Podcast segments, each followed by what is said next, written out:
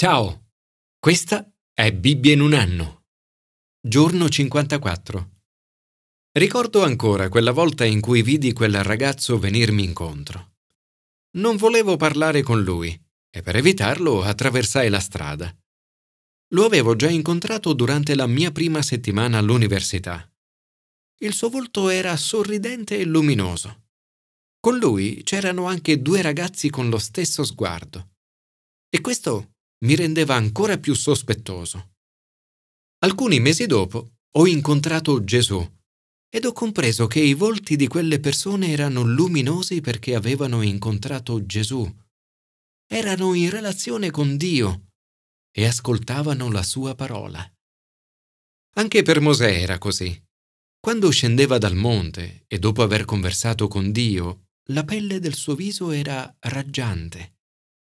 Gesù dice non di solo pane vivrà l'uomo, ma di ogni parola che esce dalla bocca di Dio. Il cibo materiale è importante, ma abbiamo bisogno anche di cibo spirituale. Il cibo spirituale viene dall'ascolto delle parole di Dio. Commento ai sapienziali. Seguire la guida di Dio. A volte ci impuntiamo e cerchiamo a tutti i costi di seguire i nostri schemi di fare ciò che vogliamo. Ma poi scopriamo che non sempre fare ciò che vogliamo ci rende felici. A volte avvertiamo un senso di malessere interiore. Joyce Meyer paragona questa sensazione al volersi mettere a tutti i costi un paio di scarpe della misura sbagliata. A quelli che temono il Signore e seguono la sua via, Dio promette benessere. Questo non significa che tutto sarà facile, ma decidere di seguire la sua via è come mettere un paio di scarpe della misura perfetta. In questo salmo leggiamo modi diversi in cui Dio ci guida. Dio indica ai peccatori la via giusta, la via da scegliere, guida i poveri secondo giustizia, insegna, si confida con chi lo teme. 1. Il popolo che Dio guida. Davide racconta la straordinaria bontà di Dio che si prende cura e guida anche i peccatori. Indica ai peccatori la via giusta. Malgrado la sua colpa sia grande, Davide sa di poter essere perdonato nel nome del Signore. Ma per seguire la guida di Dio non è necessario essere perfetti.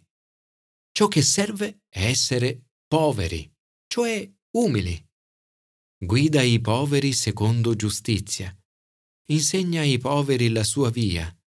Il Signore si confida con chi lo teme, gli fa conoscere la sua alleanza. 2. Lo scopo per cui Dio ti guida. Dio ci guiderà secondo giustizia. Possiamo esserne certi. E la prova che è proprio Dio a guidarci è che tutto ciò che ci viene chiesto di fare è amore e fedeltà.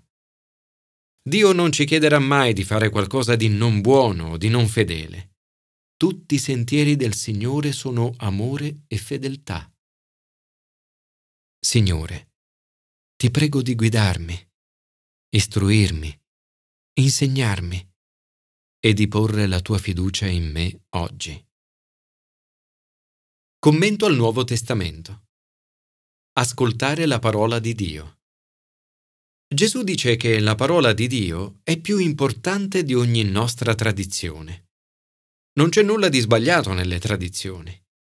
Le tradizioni sono molto importanti e preziose. Tuttavia non dovrebbero mai avere la precedenza sulla parola di Dio. Gesù attacca i farisei perché usano le tradizioni per non obbedire alla parola di Dio. Siete veramente abili nel rifiutare il comandamento di Dio per osservare la vostra tradizione. Ad esempio, prendersi cura dei genitori anziani può essere faticoso. A volte potremmo essere tentati a trovare una scusa per non farlo. I farisei dicono che quando il proprio denaro viene destinato come offerta a Dio, è lecito non sostenere economicamente i propri genitori. Ma così facendo, dice Gesù, disobbediscono al comando onora tuo padre e tua madre. E così annullate la parola di Dio con la tradizione che avete tramandato voi. e di cose simili ne fate molte. I farisei onorano Dio, ma in modo solo esteriore. È relativamente facile fare cose giuste o dire cose giuste. Potremmo obbedire a tutte le regole della comunità e tuttavia avere i nostri cuori lontani da Dio. Ma a Dio non interessa l'aspetto esteriore, ma il cuore delle persone. Gesù dice, dal di dentro, infatti, cioè dal cuore degli uomini escono i propositi di male, impurità, furti, omicidi, adulteri, avidità, malvagità, inganno dissolutezza, invidia, calunnia, superbia, stoltezza. Tutte queste cose cattive vengono fuori dall'interno e rendono impuro l'uomo. Queste sono le cose che inquinano la nostra vita e rovinano il nostro rapporto con Dio. Gesù dice, ascoltatemi. Questa è la chiave della vita, ascoltare Gesù. Gesù incontra poi la donna Siro-Fenicia. La sua intenzione qui è di far uscire ciò che questa donna porta nel cuore. Giovanni Calvino dice che Gesù non intende distinguere la fede della donna con la sua apparente freddezza, ma piuttosto stuzzicare il suo zelo e infiammare il suo ardore. Gesù le dice di essere venuto prima per i giudei e poi per i gentili, ma lei non si arrende non solo riconosce chi è Gesù e il suo potere celeste, ma, come dice Calvino, persegue fermamente il suo intento attraverso una formidabile opposizione. Un grande esempio di fede il suo per tutti noi. Una fede appassionata, non cinica e perseverante. Signore, grazie per la potenza della tua parola che sfida gli atteggiamenti del mio cuore ti prego di purificare il mio cuore oggi, di concedermi una fede appassionata, non cinica e perseverante. Commento all'Antico Testamento. Seguire i piani di Dio. Tutti abbiamo la possibilità di essere amici di Dio. Gesù considera quelli che lo seguono come suoi amici. Mosè è amico di Dio il Nuovo Testamento dice che se è possibile per Mosè, lo è anche per noi, adesso. A Mosè Dio rivela i suoi piani. La relazione tra Mosè e Dio è straordinaria. Mosè si reca nella tenda del convegno per interrogare il Signore, mentre una colonna di nube scende e rimane all'ingresso della tenda. Il Signore parlava con Mosè faccia a faccia, come uno parla con il proprio amico parole che descrivono la vicinanza tra Dio e Mosè e l'immediatezza della comunicazione tra i due. Mosè prega Indicami la tua via. Ovviamente i due non si trovano fisicamente faccia a faccia. Dio è così glorioso e santo che nessuno in vita può vederlo faccia a faccia.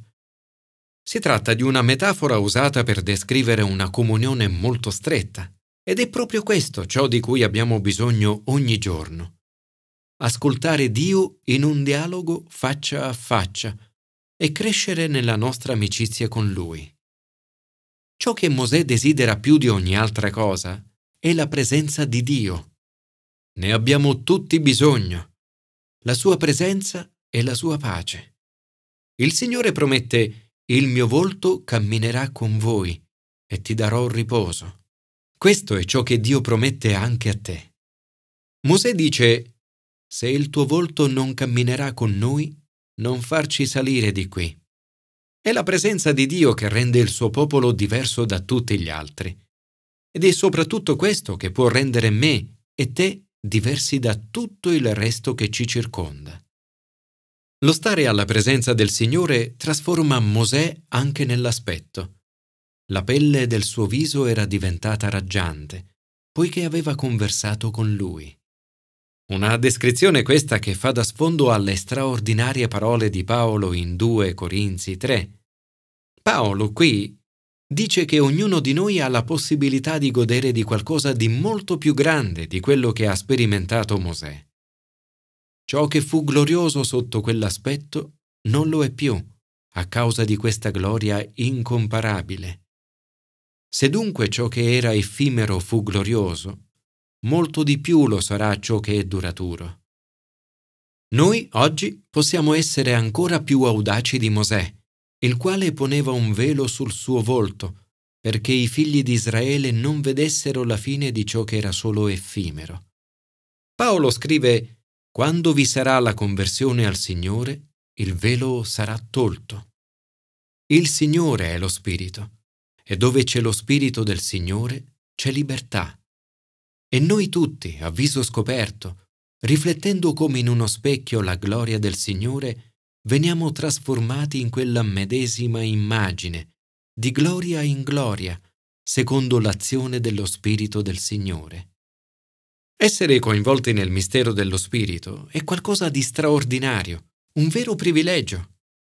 In ogni weekend alfa osserviamo persone che sperimentano la presenza di Dio e sono riempite di Spirito Santo.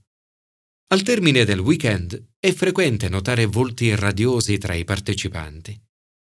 Ma questa non deve rimanere un'esperienza una tantum che svanisce come lo splendore di Mosè. Lo Spirito Santo ci permette di sperimentare la presenza di Dio ogni giorno. Noi tutti, a viso scoperto, riflettendo come in uno specchio la gloria del Signore, veniamo trasformati in quella medesima immagine, di gloria in gloria, secondo l'azione dello Spirito del Signore.